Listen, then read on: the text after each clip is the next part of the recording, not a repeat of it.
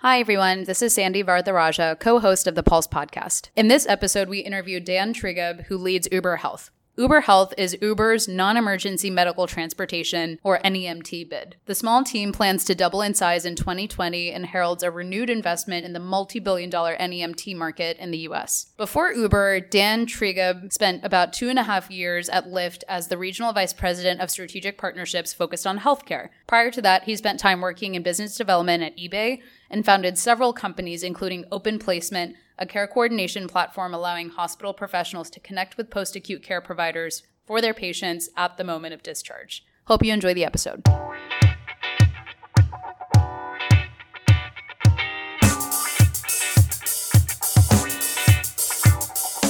Well, thanks for joining us, Dan. Thank you for having me. Super important question for you. I know you're a native East Coaster from New Jersey, but have lived in the Bay Area for quite some time now. When you think about East Coast versus West Coast, where do you land? So for me, I definitely say the left coast is the best coast, and it's it's it's hard to say that because I miss New York. New York's a great place, but I absolutely love living in the Bay Area. Love the weather, don't miss the snow, and great place to be here in Silicon Valley. I know that you've had a really interesting career starting out in consulting, banking, then moving on to starting your own company, then eBay, and now several different marketplace businesses. So why make the leap in the early stages of your career to becoming an entrepreneur? So a couple things on on that front, banking and consulting helped build a really good foundation for me in terms of my skill sets and you know, certainly being an Excel and PowerPoint monkey, uh, as some might say. I worked with a long-term acute care hospital, spent a lot of late hours working with them selling their business to Kindred Healthcare in the long-term acute care space. I worked with a company called Place for Mom, which is one of the largest online lead gen companies for elder care. But end of the day, I wanted to be on the other side of the table. I was selling other people's companies who were either my age, sometimes younger, and I really had that passion for wanting to be an operator and build building something from scratch. Through all of this, my wife's family, who I've known for 15 years plus, my father in law runs one of the largest home care businesses here in the Bay Area, and he's been doing it for over 15 years. So, one way or another, I had a lot of, I touched healthcare quite a bit. And the other thing is my background in terms of my family. So, I'm first generation American. My entire family are immigrants from the former Soviet Union. And I think that immigrant mentality and just, you know, working hard, I really wanted to own my own destiny. And certainly that's what led me to become an entrepreneur and went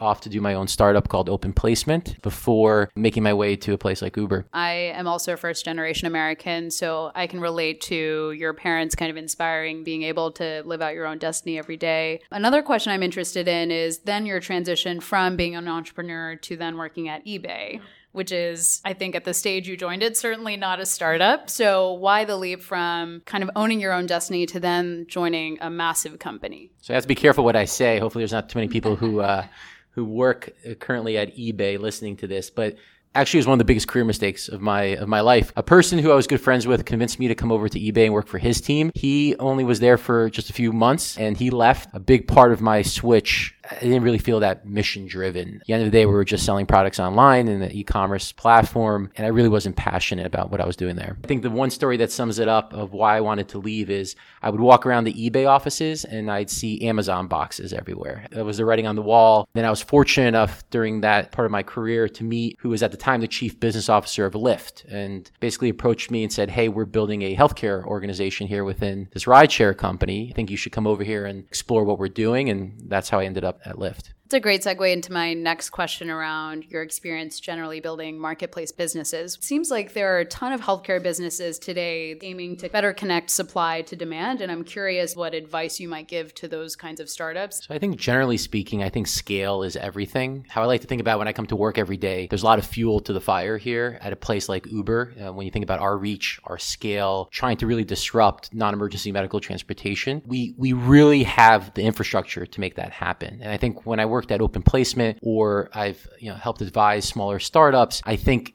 they're not always focused on the right thing. What I mean by that, early stage startups, revenue is everything, and really proving that there's a viable model and showing that you can scale with more cash, more investment over time. You know, I'd always encourage people try not to raise money. The longer you can go without raising capital, the better off you'll be. And being able to show revenue is, is extremely important. It feels kind of like a chicken and egg problem with marketplaces. Do you start with supply? Do you start with demand? Which one do you think would have been the right choice with open placement? So I think from our side, and you know, it was nice when I came to a place like Uber, I didn't really have to worry about this. We already had 4 million plus driver partners on the road. But really, I think in the early stages, especially with open placement, and, and just for your listeners, open placement was basically hotels.com for post acute care. Mom just had hip replacement at Stanford Hospital. The old way was here's a piece of paper. Good luck to you with a couple options for skilled nursing care or assisted living, independent, whatever it might be. Family looks at it who's good, who's bad, who's got a high Medicare rating, who takes my insurance. Nobody would know. It was very antiquated. So for us, it was really building the supply with that and having a starting base where people can go and look and already have all those options there at their fingertips really drove the demand for more and more healthcare providers, which we focused on wanting to sign up and use the tool. And we got pretty scrappy and creative in building that supply. A lot of this information was public in public databases and scraping it and basically putting it up on our platform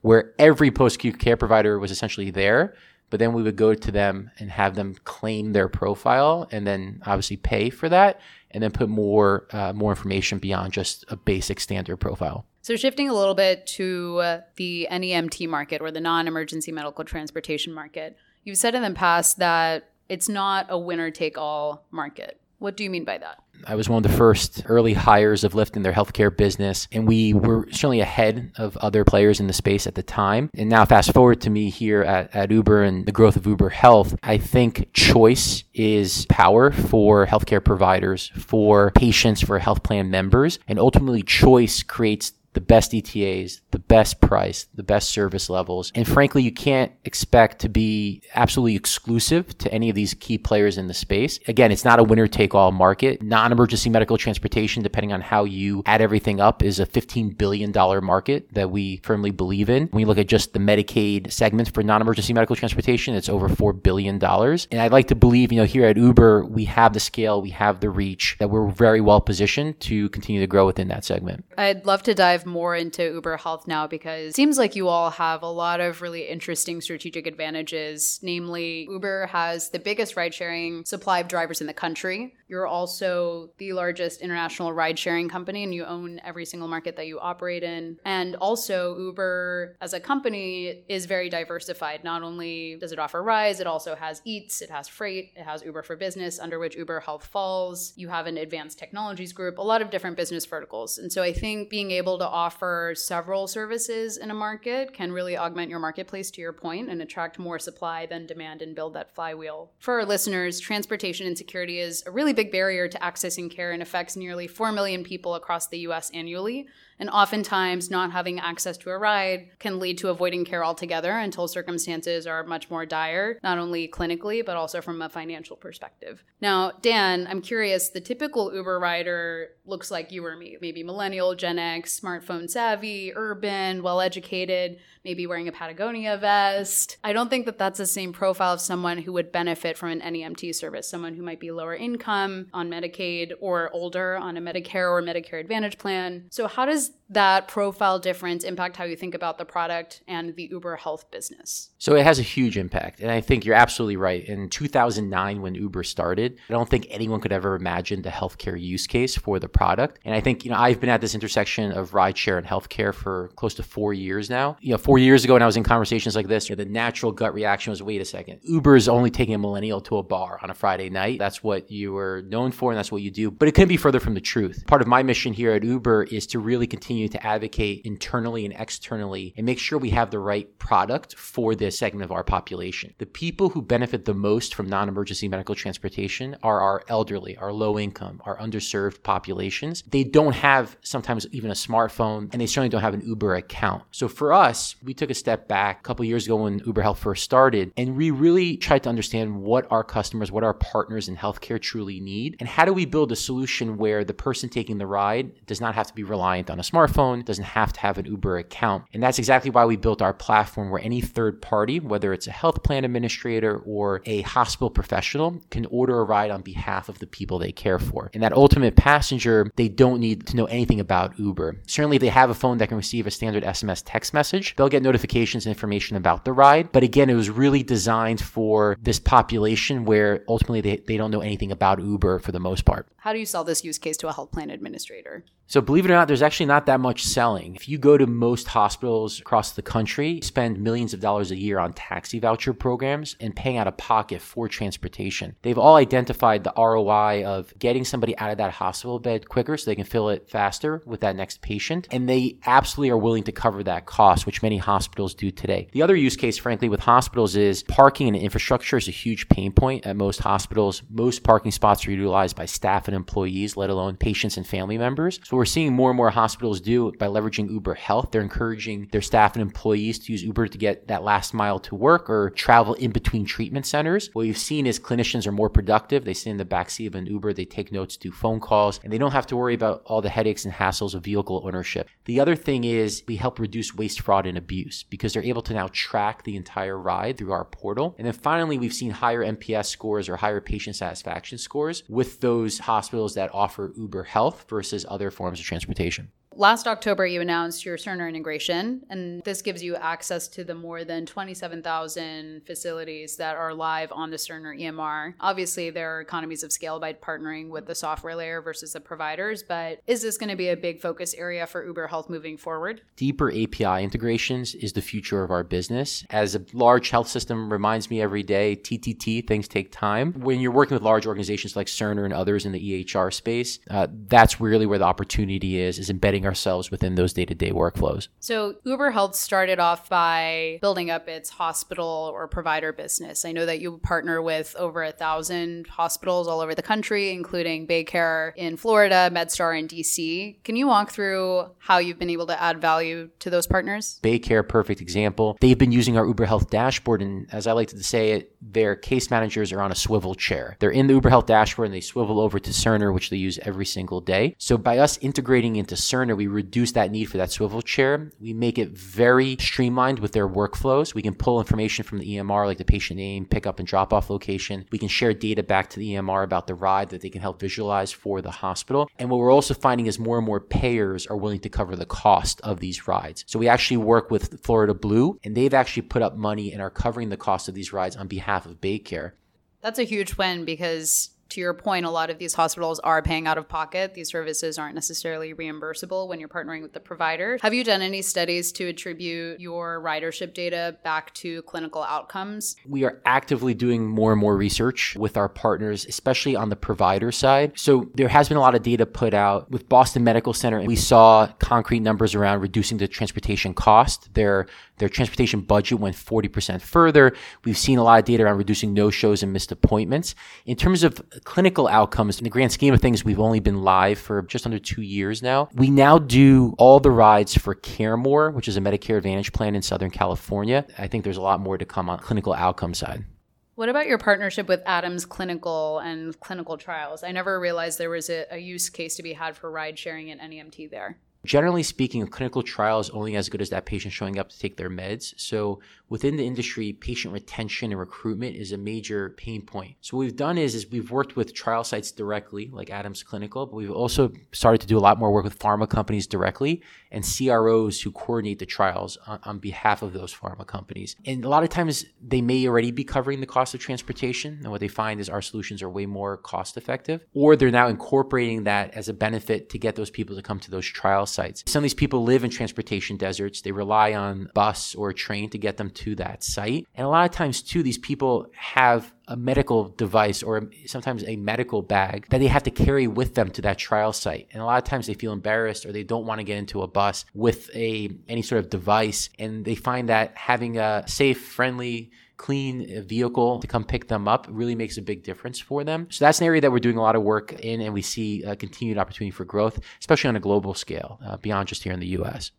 Another big segment you've been going after in the last year is NEMT brokers. In the last year, you've started partnering with these third party brokers, such as American Logistics, that connects riders to different types of rides. And oftentimes, plans, state Medicaid agencies, they're outsourcing this NEMT function to brokers. Are these brokers really open to partnering with Uber? Do they see you as a threat or more as a true value adding partner to them? There's a handful of very strategic traditional NEMT brokers that are currently managing that benefit. And they do a lot of things today that Uber is not well equipped to do when it comes to managing that transportation benefit on behalf of a plan. 80% of the $4 billion that's spent on NEMT is curb to curb transportation. And historically, they're using traditional livery and transportation providers, but they've all identified that nobody has the reach and scale that an organization like Uber has today with over 4 million drivers on the road. What we can do in terms of reducing the cost, reducing the waste, fraud, and abuse, and providing a better experience, they all have identified that wanting to partner with us uh, certainly makes a lot of sense within their workflows. And certainly it takes time to integrate with these, with their systems. They're legacy systems, legacy organizations that have been around for a long time. But certainly we see that as the future of our growth, especially for the Medicaid and Medicare populations. I myself was surfing around on some of the websites for the smaller regional brokers and noticed a lot of clip art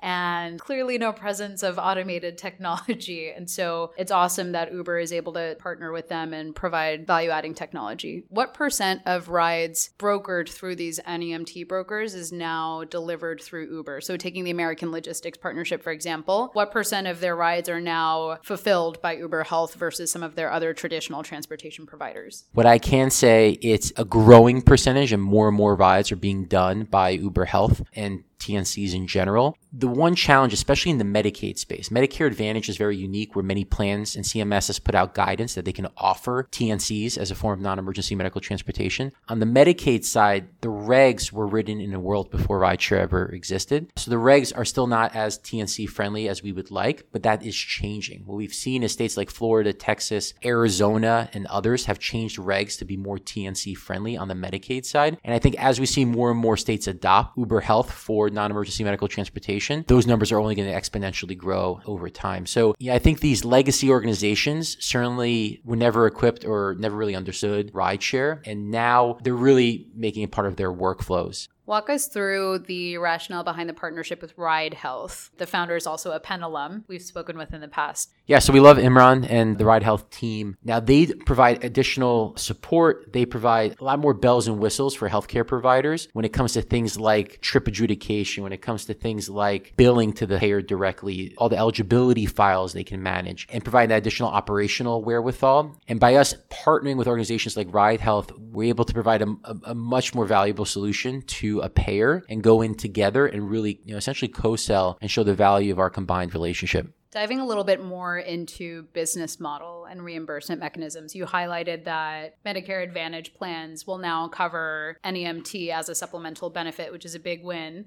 But for Medicaid, there are often 50 different types of regulatory frameworks that you have to manage. How are you thinking about partnering directly with some state Medicaid agencies versus some of the bigger MA carriers like a United Healthcare or an Aetna? Well, I think certainly on the on the Medicare Advantage side, it's a lot easier, and especially around open enrollment time period, many of them are looking to incorporate this transportation benefit and use it as a selling point during that open enrollment process. And we see a lot of them really diving headfirst into leveraging Uber Health for their for their member base. On the Medicaid side, to your point, it's extremely complicated. It's state by state, and we have an amazing team here. Sarah Fenn, who leads all our regulatory work in this space. We spend a lot of time on the Hill and meeting with folks at CMS and HHS, and really helping to push guidance to the states. Uh, and we've seen many states very forward thinking around things like rideshare. So Jami Snyder who's the state Medicaid director in Arizona, has been very forward thinking around leveraging uh, Uber Health. We now do the vast majority of Medicaid rides being done by TNCs today. There was actually a recent article about 15% of all Medicaid trips in Arizona are now done by rideshare, and that number is only growing. It goes back to that point I made earlier. When Uber started in 2009, there were maybe only a few cities and states that recognized TNCs as a legal, viable form of transportation. Fast forward to 2020, pretty much every city and state has regs passed for TNCs. The same thing we feel is going to happen on the on the healthcare front. So when CMS put out these regs for transportation, they could have never imagined a model like rideshare. And now what we're seeing is states really coming around and changing these regs to be more TNC friendly. As some of the states I mentioned earlier, like Florida and Texas and others, Arizona. I think it's just a matter of time as more and more states will adopt, and that's a big area of focus for us. At a broad level, are there markets that Uber Health is considering attractive that otherwise wouldn't look so attractive from a pure ride sharing perspective? So in the US, Uber Health operates anywhere where Uber has service today. There's a growing need in more rural populations, without doubt. Today, over 80% of the US population can open up the Uber app and request a ride, and we have really strong coverage. And on average, globally, our ETAs are three to five minutes from when you open up the app to when a driver is there, which is pretty amazing when you think about it. Now, certainly in the frontier states and more rural areas, we don't have great coverage today. That said, in the markets, in those rural markets, a lot of times we are better than other alternatives. So for us, we want to continue to grow our platform, and that's really the mission and job of our core central ops team and a lot of the great work that they're doing there to grow our driver supply. The truth is, though, a lot of times our drivers live in these rural markets, but they're driving to the big cities where the demand is. So we can also do a lot of things where we can message and communicate to drivers in the more rural markets if we're going to launch a health plan or a, a rural hospital network where we know we don't have great supply to meet their demand today. We can message and we can create incentives for drivers to be in those more rural areas. And certainly no other company without our scale and reach can really have that obviously you spent two and a half years at Lyft as one of the early employees of their healthcare division and, and made the leap to lead up Uber's healthcare team. What was the reason behind that jump, and what do you see as Uber's strategic advantages in the healthcare space? Certainly, a question I get a lot, and I think a very fair question. I think it was a couple things. One is I truly believe that there was no other company like Uber that had the reach and scale that we have. And I think most people, especially if you're on the West Coast and East Coast, you kind of figure, oh, it's, you know, 50-50 Lyft and Uber. We are without doubt the category position leader in all the markets that we operate in. And certainly healthcare is not just a US problem. You know, right now, Uber Health is very focused in the US, but we do have ambitions to launch in other countries in the near future. The other thing is we we can do a lot more than just move people. And what we're seeing is many health plans are now paying for meal and grocery delivery for those that they care for. Uber has the largest meal delivery platform in the world outside of China with Uber Eats. And it really intrigued me to leverage those solutions to better serve our patient populations beyond just even getting them to the care they need. When I also think about things like DME and pharmaceutical delivery, you know, I think we have the logistics and we have that platform where we really can feed that through. And then finally, I think it was the team and being able to build a team from the early early days from scratch. I'm very proud of the team we've built here. So we've recently brought in folks from places like uh, McKinsey Healthcare, Optum, United Healthcare, Oscar Health. Our head of legal worked at McKesson for 17 plus years. Our head of compliance comes from OCR and Centene. So just an amazing deep bench of professionals that I think truly understand the industry. And it's been a joy to help kind of build it up when I joined the organization. And I think there's a lot more opportunity. When you think about team at Uber Health. I know that you all are planning to double in size in 2020. What kinds of skill sets are you prioritizing? You mentioned you're proud of the team you've built today having deep healthcare industry expertise. So, walk me through the trade off between having tech expertise and working at a tech company versus knowing the industry well. What are you looking for? Well, we're laser focused on right now is growing our partnerships, growing our deep integrations that we talked about earlier, these deep API partnerships, and really people who understand how the industry works, who are the right stakeholders to go to, and then how do we scale efficiently, whether it's through a channel partner or going direct to a provider. I think people who understand the nuances of the industry and really being able to talk the talk, understand what are the needs and pain points of those that we uh, that we partner with. On the tech side, we have an amazing team of engineers and product professionals who come from healthcare organizations, who also come from core Uber in the early days and really know how our systems work. And then certainly the, the cross functional bench, right? So folks understand the compliance, the legal, the regulatory side of the business uh, is also extremely important and, and continue to grow that bench is, is something that is a big focus of ours. So obviously a lot of potential for Uber Health. You all could leverage Uber Eats and become the largest Meals on Wheels company across the US. You can deliver DME and prescriptions. How are you thinking about what's next for Uber Health in the next six months and then the next five years? Like I said, it's still early days here within Uber, but we've had a lot of great success. If you listen to our first earnings call, Dara mentioned 400% growth in our Uber Health business. There's a lot of room to continue to grow, but we have to be laser focused because it's so easy to get bogged down. The next six months to a year, we're still very focused on moving people, and that's what we know we can do best. And for us, is building these deep partnerships with traditional NEMT brokers, working with large payers. And then beyond that, in the next five plus years, it's really international expansion and really looking at other markets where we can bring our core offering, markets where we have a great category position lead in rideshare in general, and feeding the health platform through those networks. Are there any cool updates to Uber's health interface that you're planning to release in the next six months that might smooth out those partnership discussions? Stay tuned. There's going to be some press in the coming weeks. Some of the nuances that are really important in healthcare. So, for example, Uber today is the only rideshare platform that has in app messaging to drivers. So, when you send a note to your driver, even as a consumer, other rideshare platforms, they have to open up their SMS app. And a lot of times they miss that while they're driving, or they just don't want to open up while they're literally driving to pick you up. So we're really focusing on in app messaging for our healthcare partners. So when a healthcare professional, like a case manager at Baycare, sends a note to the driver about the patient, the driver gets that within their workflow. The other thing that we've recently launched is multilingual support. So now when a hospital professional wants to message the patient about the trip and inform them that the ride is coming, that can be done in over 20 languages. The other thing is we're launching landline scheduling. So everything can be done through a landline and automated voice call where that person who only has a landline, does not even have a dumb a dumb phone, a clamshell phone. And then finally electronic pickup and drop off locations and really having these designated pickup spots for our healthcare partners. So if you go to Baycare, a lot of times it's no different than going to a large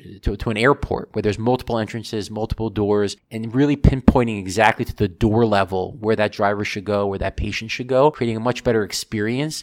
Uh, we believe will continue to reduce no shows and missed appointments and really enhance the experience for our healthcare partners really, really exciting to hear what the team is up to. You all have a lot of really strategic advantages that position you well in the, the healthcare NEMT space, but also more broadly thinking about food security and prescription delivery. And seems like you all have your hands in a lot of different buckets right now. Incredible traction very early on into the business. So thank you again. Awesome. Thanks for having me, Sandy. I appreciate it.